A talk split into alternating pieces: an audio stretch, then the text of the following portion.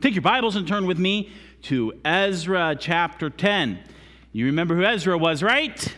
He was a priest, he was a teacher of the law, he was a ready scribe, and he came to Judah with what goal? What was his goal? Why did he come to Judah? Does anybody remember? What was the goal? What was the goal? Micaiah? Oh, he says to preach the gospel. He's got a New Testament bent on that, doesn't he? Well, he came to, yes, you might say preach the gospel because all of God's word is filled with the good news of who God is. And so he was coming to teach the people the truth of God's law. And you remember he arrived and he found there was a big problem at the beginning of chapter 9. He pretty much hadn't done much more than deposit the great treasures into the treasury of the temple to beautify the temple when he found out that the people were committing the abominations of the people and the evil people in that region. And they had become so accustomed to the abominations, those things that God hates, that they'd even married those people who were committing these abominations. That's how close they became to these people.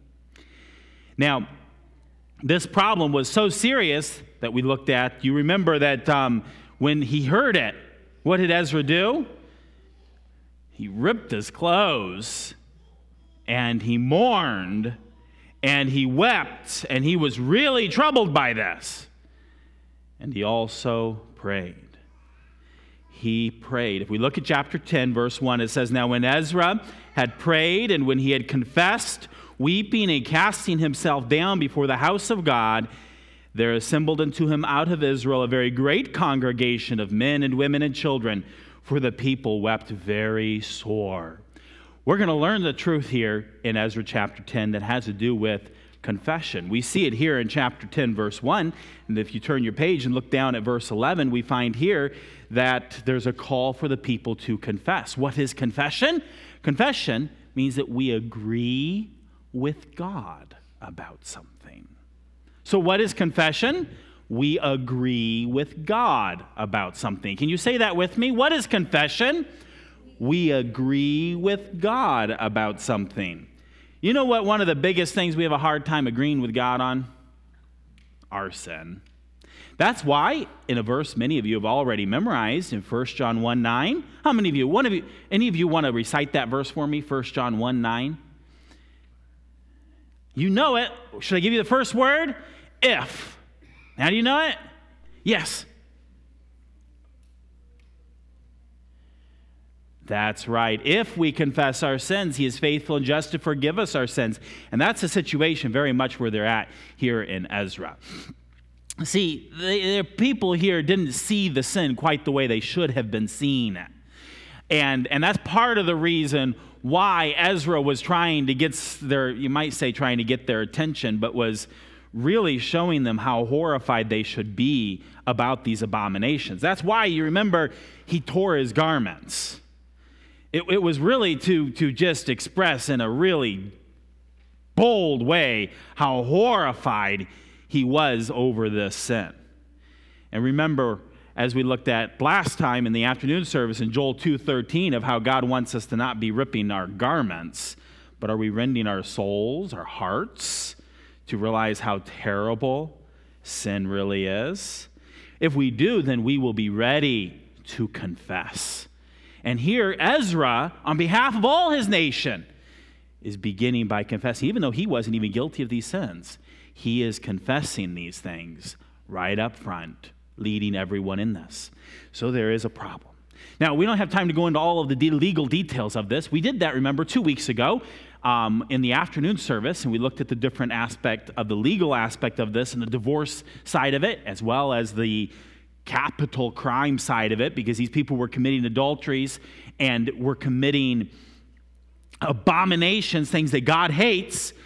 They were worshiping other gods, and we found out that in the law there was actually a that means they were supposed to be executed, killed for this crime, but there's still this problem. There's all these families that have a mixture of idolatry.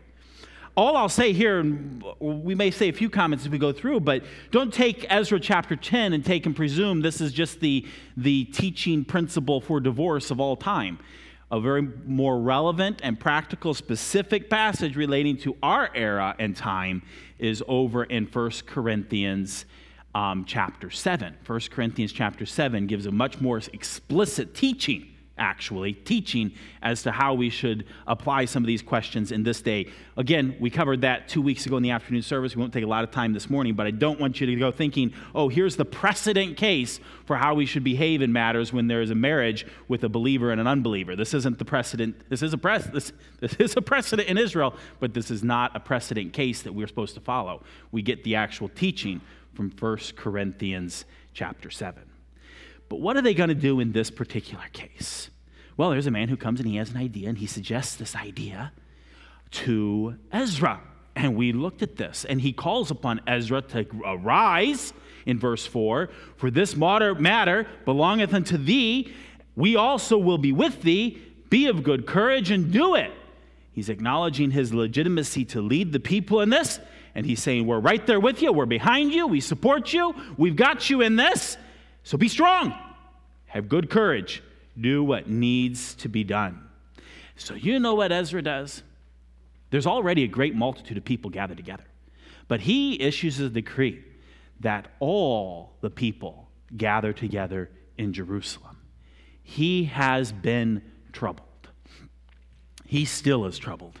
But he does what these advisors give him, and he arises and he issues a decree all the people gather together from Judah. Now, this is probably not from way up in the Galilee region. This is probably just there if you were to look at a map of the region right around Jerusalem, which has been known as Judah or the southern kingdom. That's likely the only region that people are come. And the decree is that they come in three days. So imagine the messengers are flying out well first day and the news is coming. You got to get it. Now, what would you do if you get the news you're supposed to be in Jerusalem in three days? Now, you all would be like, I don't even know where Jerusalem is. But just imagine you get the decree, you're supposed to be in Jerusalem in three days. Oh, and by the way, if you don't, there's some pretty serious penalties. Now, all of you are sitting here thinking that would never happen, whatever. Just play with me for a moment and imagine it happens. Imagine that Jerusalem is 100 miles away and um, you have to walk. Okay, you might be able to ride a donkey or or, or a horse, but you probably don't have one. But you got to be there in three days. And if you don't, you see here, there is an order that was given as to what would happen if you didn't come. You, you would lose all of your property, your, your substance would be forfeited. And oh my, it, it's, it's troubling. You, you lose your stuff, you get fined, you get your, your property confiscated. This is pretty serious. How many of you want all your stuff confiscated, taken away? Any of you? None of you? Yeah, your house, your toys, your stuff. Three days you got to be in Jerusalem. So do you think people came? Ah, yes, they did. They gathered together there in Jerusalem. And here I found a picture of this event, describing this event. But if you know the story, or if you read ahead, what's wrong with this picture? Oh, somebody knows. What's wrong with it? You see her? She's the one that knows. You see, not only did you have to come in three days, but this is in the middle of a huge and a great, it says, rain. So, where's your umbrellas. Now, they didn't have these fancy dancy umbrellas back then. Nope. So just imagine that picture, that crowd up there of all those people. We're talking about thousands of people. And it tells us that there is a great rain. And apparently, it's implied that this rain has been going on for some time. Now, again, remember, three days ago, you were told to come to Jerusalem, and if you didn't, you were going to be forfeited. How many of you guys like to drive in the rain? You know, we don't even like to drive in our nice, air conditioned or heated cars, which are for the most part waterproof. Now imagine you had to walk 100 miles in the great rain. Does that sound like fun? Well, when you get to Jerusalem, you're all gathered together in the streets and in the courtyards of the city. And no matter how much you might have a big umbrella to sit, to, to sit under or to stand under, it's just muck. It's just mud. It's raining. So, as much as I appreciate the artist doing his best here, he missed an important factor. I mean, just imagine everybody in a rainstorm. And it says it was a great rain. Well, that doesn't matter. All of the people, here it tells us in chapter 10, verse 9, then all the men of Judah and Benjamin gathered themselves together unto Jerusalem within three days. It was a ninth month on the 20th day of the month, and all the people sat in the street of the house of God, trembling because of this matter and for the great rain. Now, what time of year was it here? The ninth month. Now, a little hint it doesn't match up to our calendar. It doesn't match up to our calendar. So here we have the ninth month. Their first month was equal to our March, April. So that means you need to add four to nine. Well, can you do that? What's going on here is we're right in the middle of December. We're right in the middle of December. So it's about this time of year. So let's all go outside and we'll just have this lesson out there. It, come on, it's raining. Now, I know Jerusalem's a little bit of a different climate than it is here, but nonetheless, how many of you in December would like to be gathered together in the I mean, this is not the May showers where you get that little warm sprinkle on you or like June showers. This is December rain. December rain. And they're all gathered together. You see, you might think, what a bunch of crazies. Well, what's really significant for us to think about is how serious this problem was. How serious this problem was. You see, they were trembling because of this matter and for the great rain. There had been abominations in the land. And so then Ezra the priest, he stood up. Remember, it's not the bright sunny day, it's the cold December rainy day. When he stands up and he says unto them, Ye have transgressed. What's that word mean? That means you have disobeyed God's law. You have broken God's law. You have transgressed.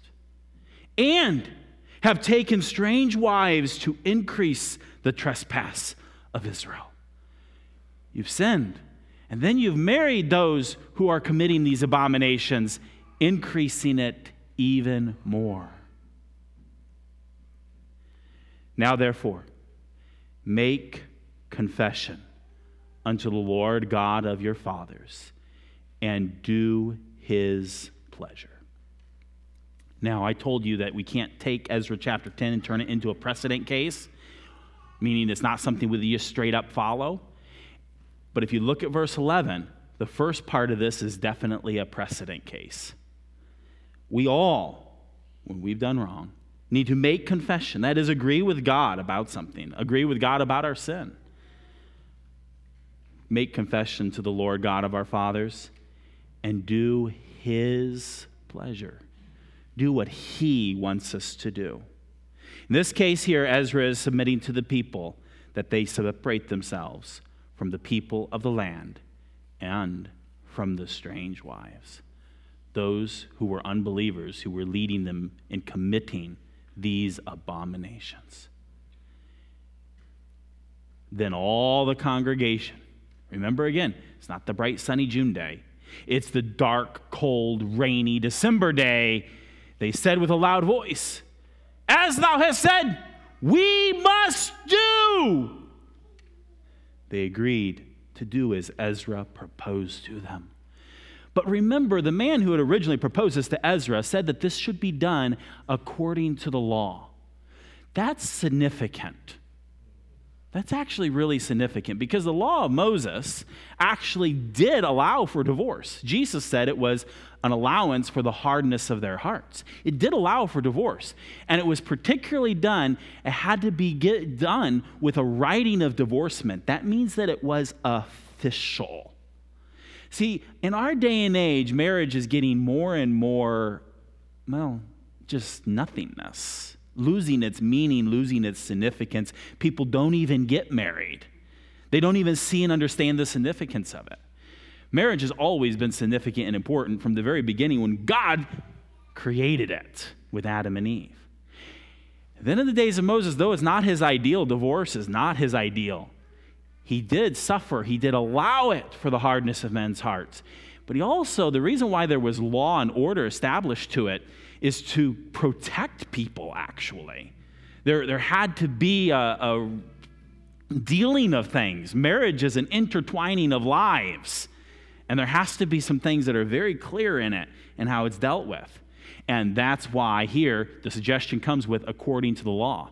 So, in spite of this day when all those people on this cold, rainy December day, it wasn't a good time to be um, moving forward and doing all of this official work. It was going to take a little bit of time. And so that's what was proposed here in verse 13. But the people are many, and it is a time of much rain, and we are not able to stand without.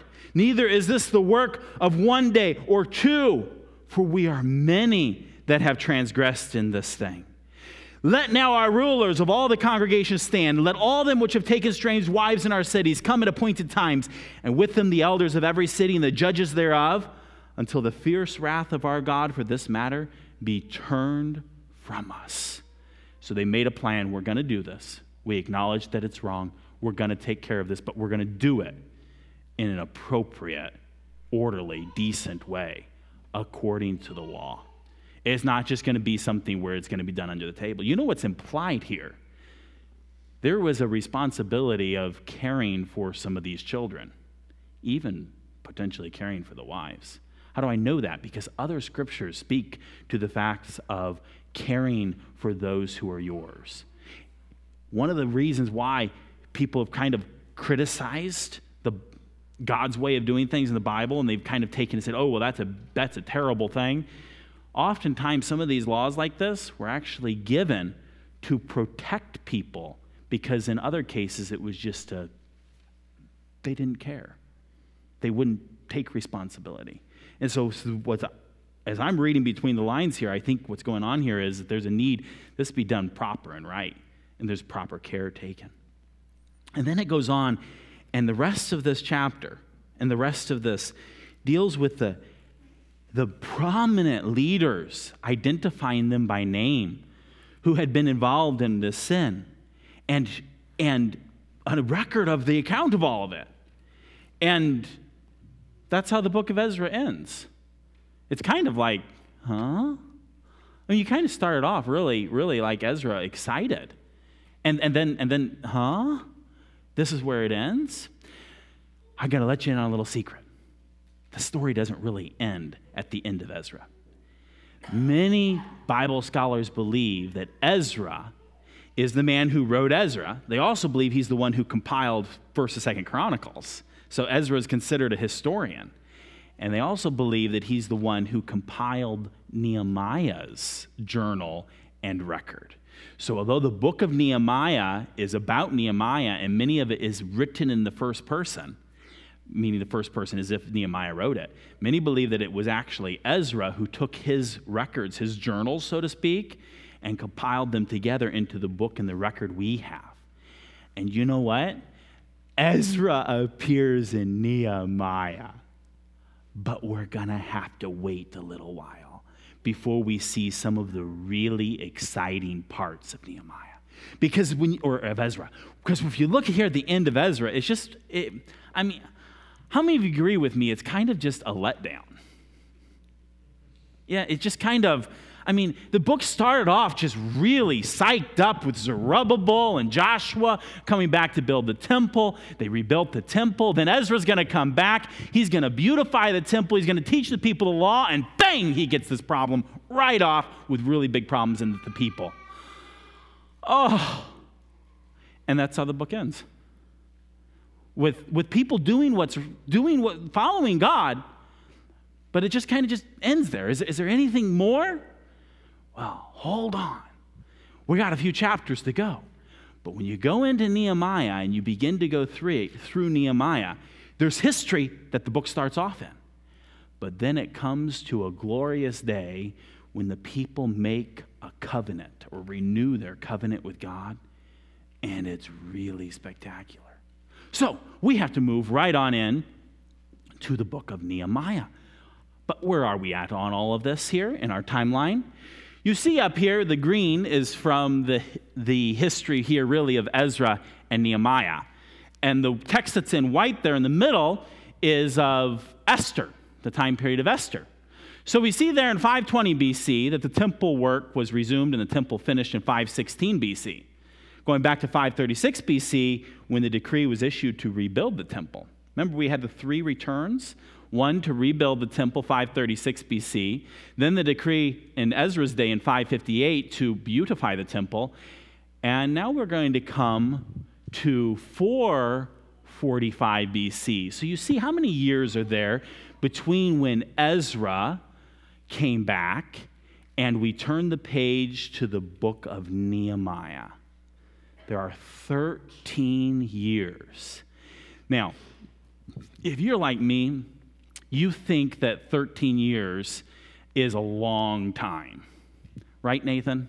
You're probably about 13, right?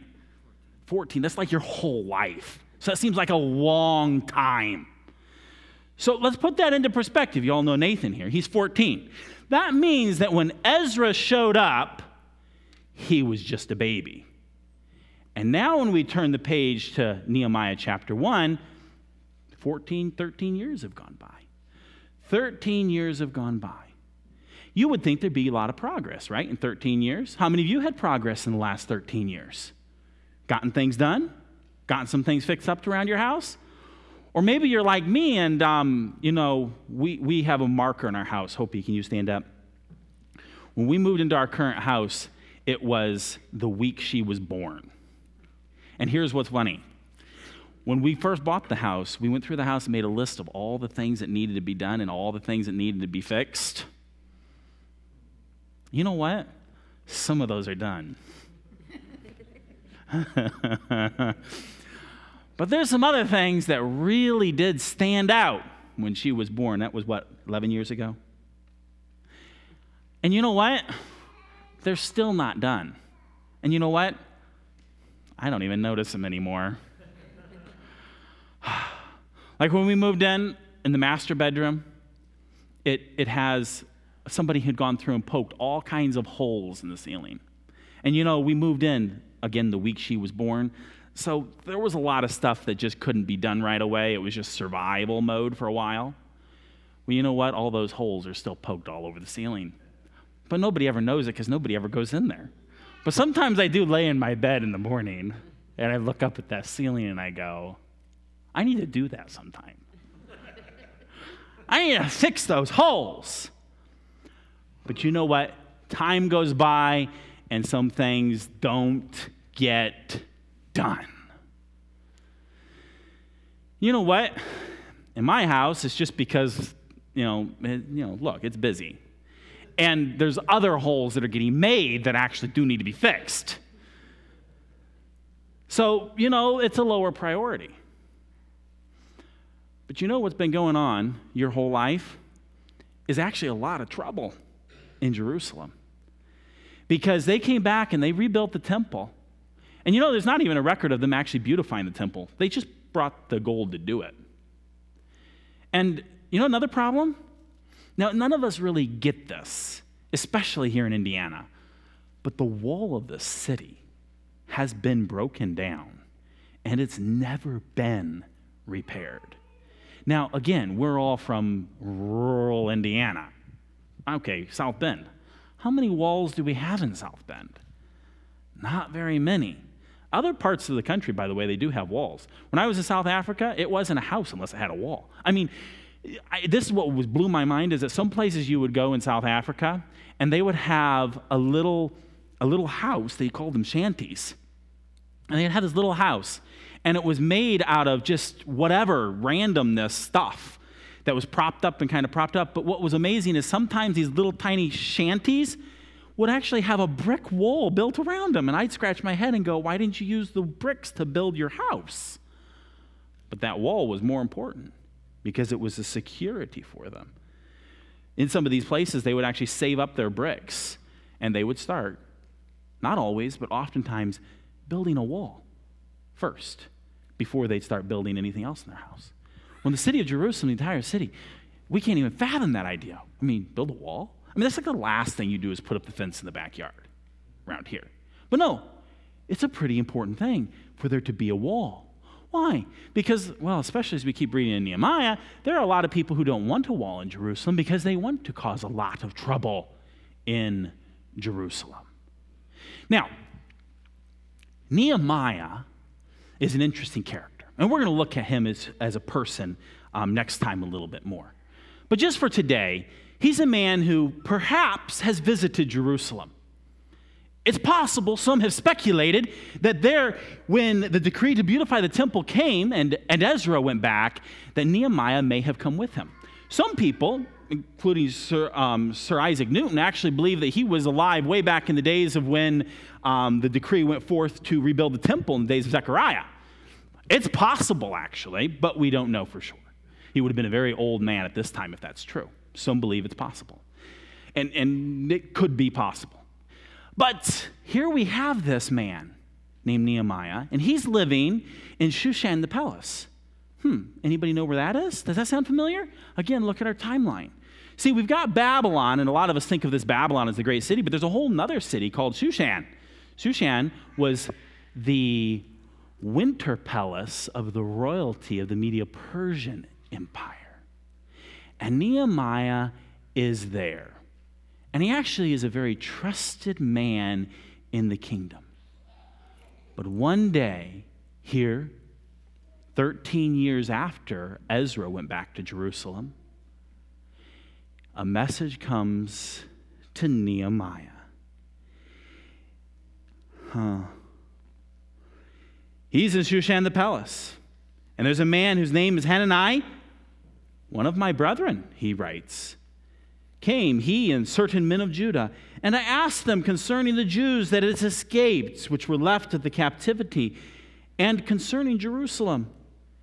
And they said unto me, The remnant that are left of the captivity there in the province are in great affliction and reproach.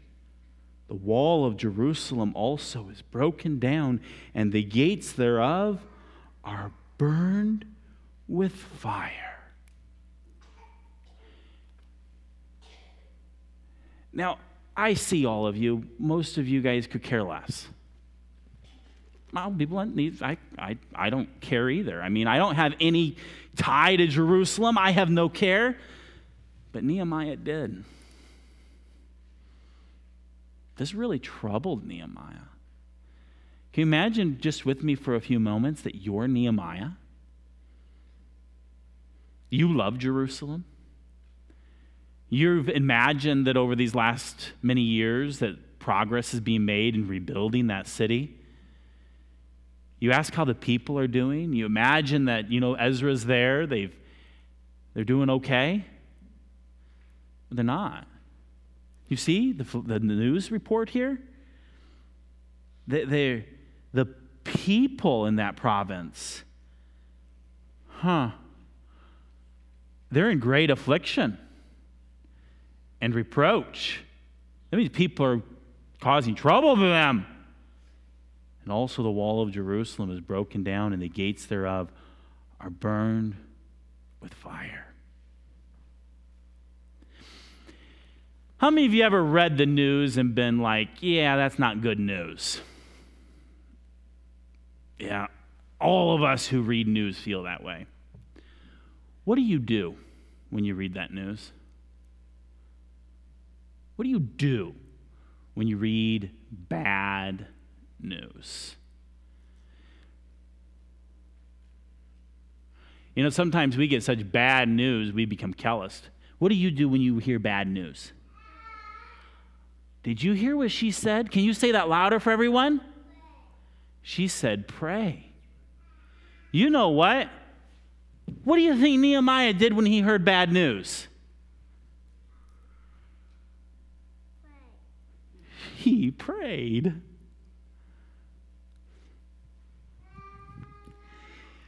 And it came to pass when I heard these words that I sat down and wept and mourned certain days and fasted and prayed before the God of heaven. This is convicting to me. How do you get your news? You just keep scrolling, don't you?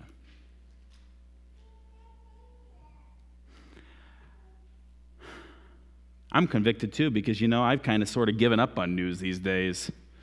I follow local news. And then I wait for somebody else to tell me the big stuff from the national and international. Perhaps I ignore it too much. But really, what is our perspective? You know how news is nowadays? It's got this shock factor, sensationalism. Even with all of its sensationalism and shock factor, does it cause us to sit down, to weep and mourn, to fast, and to pray? When was the last time you read about some political policy or political person that made your blood boil? Did you pray about it?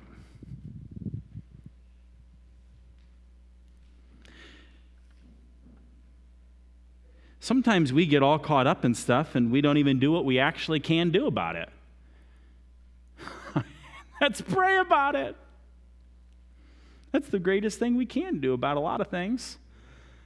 That's one reason why I'm convicted, is because one of the reasons I stopped reading a lot of news is because I looked at it and said, There's nothing I can do about this. Why do I let it trouble me?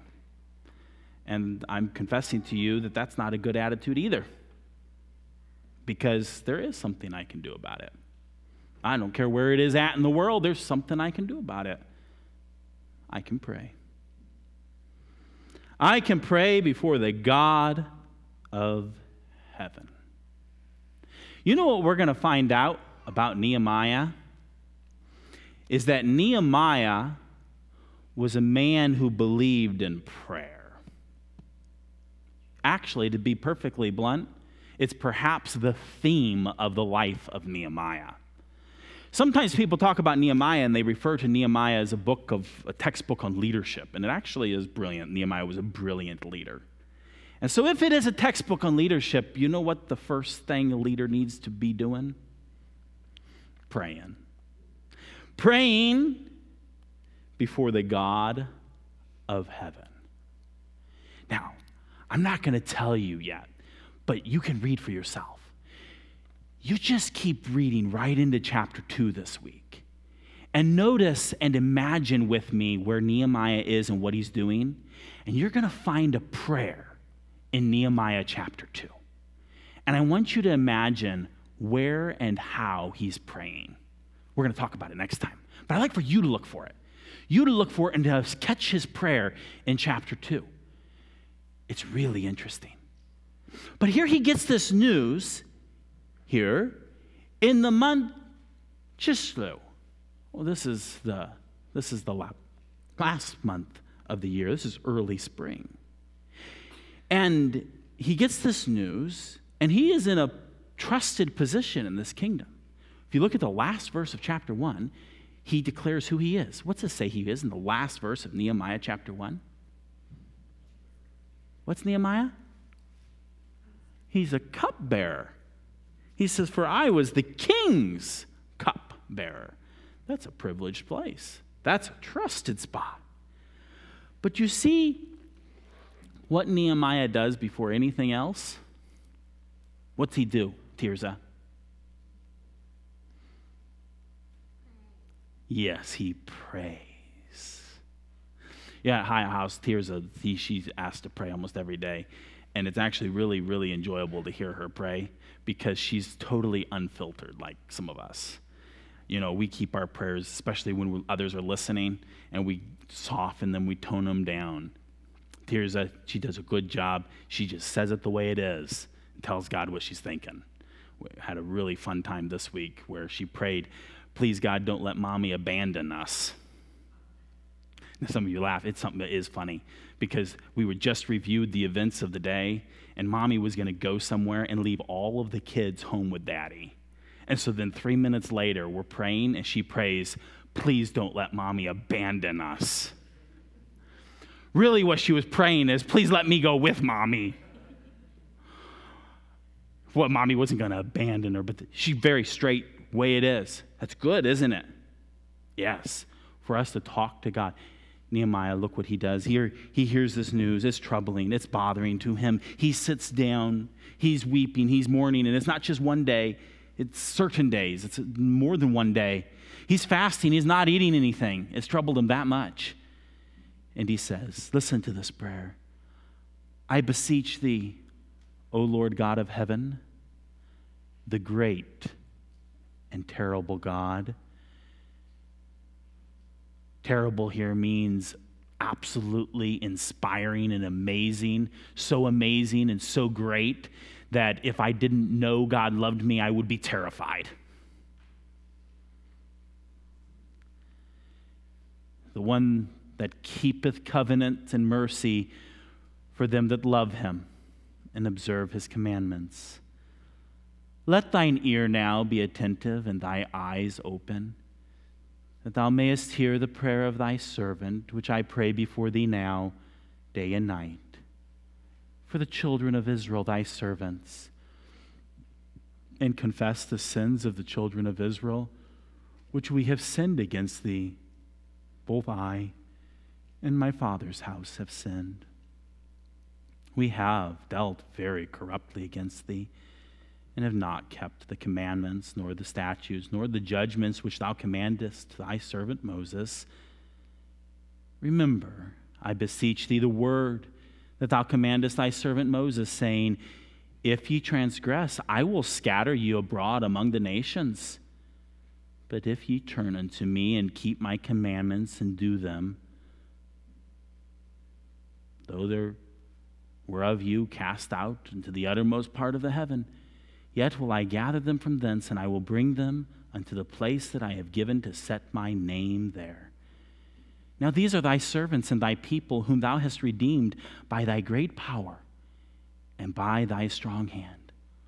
O Lord, I beseech thee, let now thine ear be attentive to the prayer of thy servant and to the prayer of thy servants, who desire to fear thy name and prosper. I pray thee, thy servant this day, and grant him mercy in the sight of this man.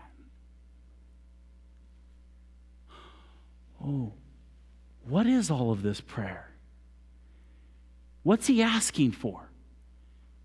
Did you hear how long his prayer was and how much he prayed before he actually made a request?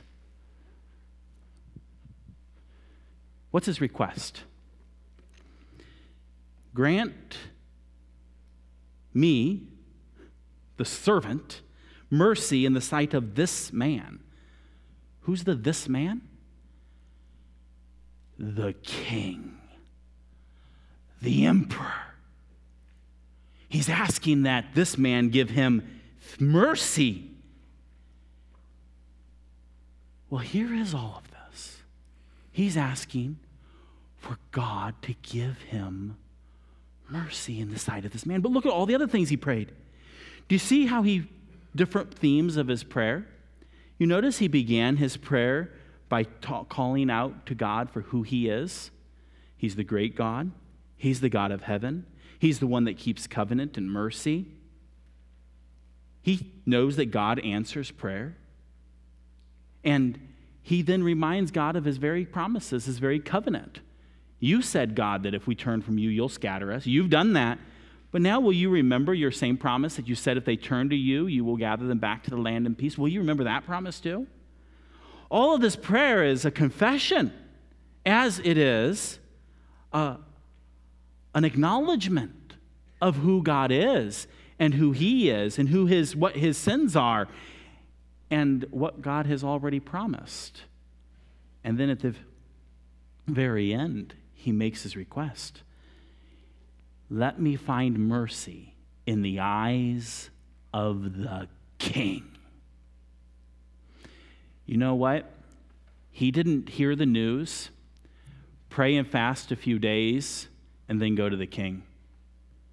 Time passes. And it was for some period of time that he continued praying before he ever spoke a word to the king. But he knows that the heart of the king is in the hand of the Lord, and that's why he's praying to God. Remember earlier I said that there's some things we can learn from Ezra and Nehemiah? Do you see here that word confession? You see, Ezra in chapter 10 was confessing both his personal sin and the sin of the people. Then he calls for the people to make confession in chapter 10, verse 11, for the people to confess to God. And then now, 13 years later, approximately, Nehemiah comes and he begins to pray. And what does he do in verse 6? For the, he, he confesses the sins of the children of Israel, and he also confesses his own sin. So important for us to see ourselves as God sees us and to agree with God about what God has said, the things we do. He sees this as he's moving forward to do and to lead the people in a big way. So, what are things we need to confess to our God? Perhaps to each other. You and the Spirit of God can answer that question. And then, what are some things we need to pray about? What are things that trouble us? What are things that should move us to tears that we hear? What are things we need to be earnestly praying about? Think of the politics of the world. Are we about to gear up in politics? Every four years we do it, don't we? Boy, do things change and cycle. Oh, it's so funny to see certain things change. It happens every four years. The same stories, the same sensationalisms. What are we doing about it? Sometimes people just complain about it. But what are we doing? What does God want us to do? I'm going to give you the first thing we need to be doing. Something's troubling you about politics, about the world, Bring it to the God of heaven. Bring it to the God of heaven. Pray about it. Pray about it. He's still in control, and we can trust Him. Sometimes problems come hmm, because of our own sin. So we need to confess our own sin in those prayers. Receive God's forgiveness, knowing that He's faithful to forgive us our sins and to cleanse us from all unrighteousness. You know, it's perfectly appropriate for us as we see Moses did it, Ezra did it, Nehemiah did it, so many, Isaiah did it, is to also confess the sins of our people. To confess the sins of our people. And if you go and you study and you think about even how Nehemiah here, Nehemiah was a man who was not caught up in all this evil. Ezra was not caught up in all of this evil. But do you notice the spirit of their prayers? The spirit of their prayers are not self righteous, look down their nose at everybody else. You ever notice that? Their prayers and their confessions, when they see the sin of those around them, is almost like they themselves are guilty. You ever notice that? I think that should make a difference in how we pray for the sins of our nation and of our community. Oh God, when we read in the newspaper of a murder that took place this week or of a gain activity, do, do we cry, Oh God, forgive us our land? Forgive us for this sin. We sometimes sit in self righteous judgment and say, I thank you that I'm not like those people? You know, we hear about a guy who prayed like that, don't we? Yeah. That's not how God wants us to be praying. It's so important for us to be humble, to see ourselves, to see our people as God sees us, to confess. Confess with humility. And then as we begin to ask God for things, oh, how He will help us. Nehemiah is about to engage in a major political drama. And how does he begin it? With prayer, with confession, not only for himself, but for those of his people. And then he's about to engage. When you look at the leadership skills and abilities of Nehemiah in this book and you're blown away by his brilliance, remember and notice how often he is praying. You see, at the end of this chapter, this man has already, for various reasons, been put into a position of trust in the kingdom. He's the king's cupbearer. He's the guy who tests every piece of food before the king eats it to make sure it's not poisonous. What is he going to do in engaging this political dilemma? Well, the first thing he's doing is praying. He's praying. So let's be praying Christians in all that we do. Heavenly Father, we pray to you this morning. We thank you for your word. We thank you for Ezra. We thank you for Nehemiah. We thank you for their examples. We thank you that your good hand is upon us too as we trust and obey you. Help us to trust and obey. Help us to see things as you see it. And Lord, I, I know that as we bring to you every day and every moment our worries, our fears, our struggles, our trials, that you will help us to see things as you see them. Help us to see our sin as you see it, the sin of our nation. Help us to humble ourselves under your mighty hand, to confess, to forsake, to receive forgiveness, to receive the strength and power to obey. May we never be guilty of self righteousness, but help us, help us to walk humbly with you. Help us to know you more. Thank you that we can know you. Thank you that we can love you. Be with us in this day and all that we do. We commit ourselves to you. May we be drawn closer to you, I pray. Amen.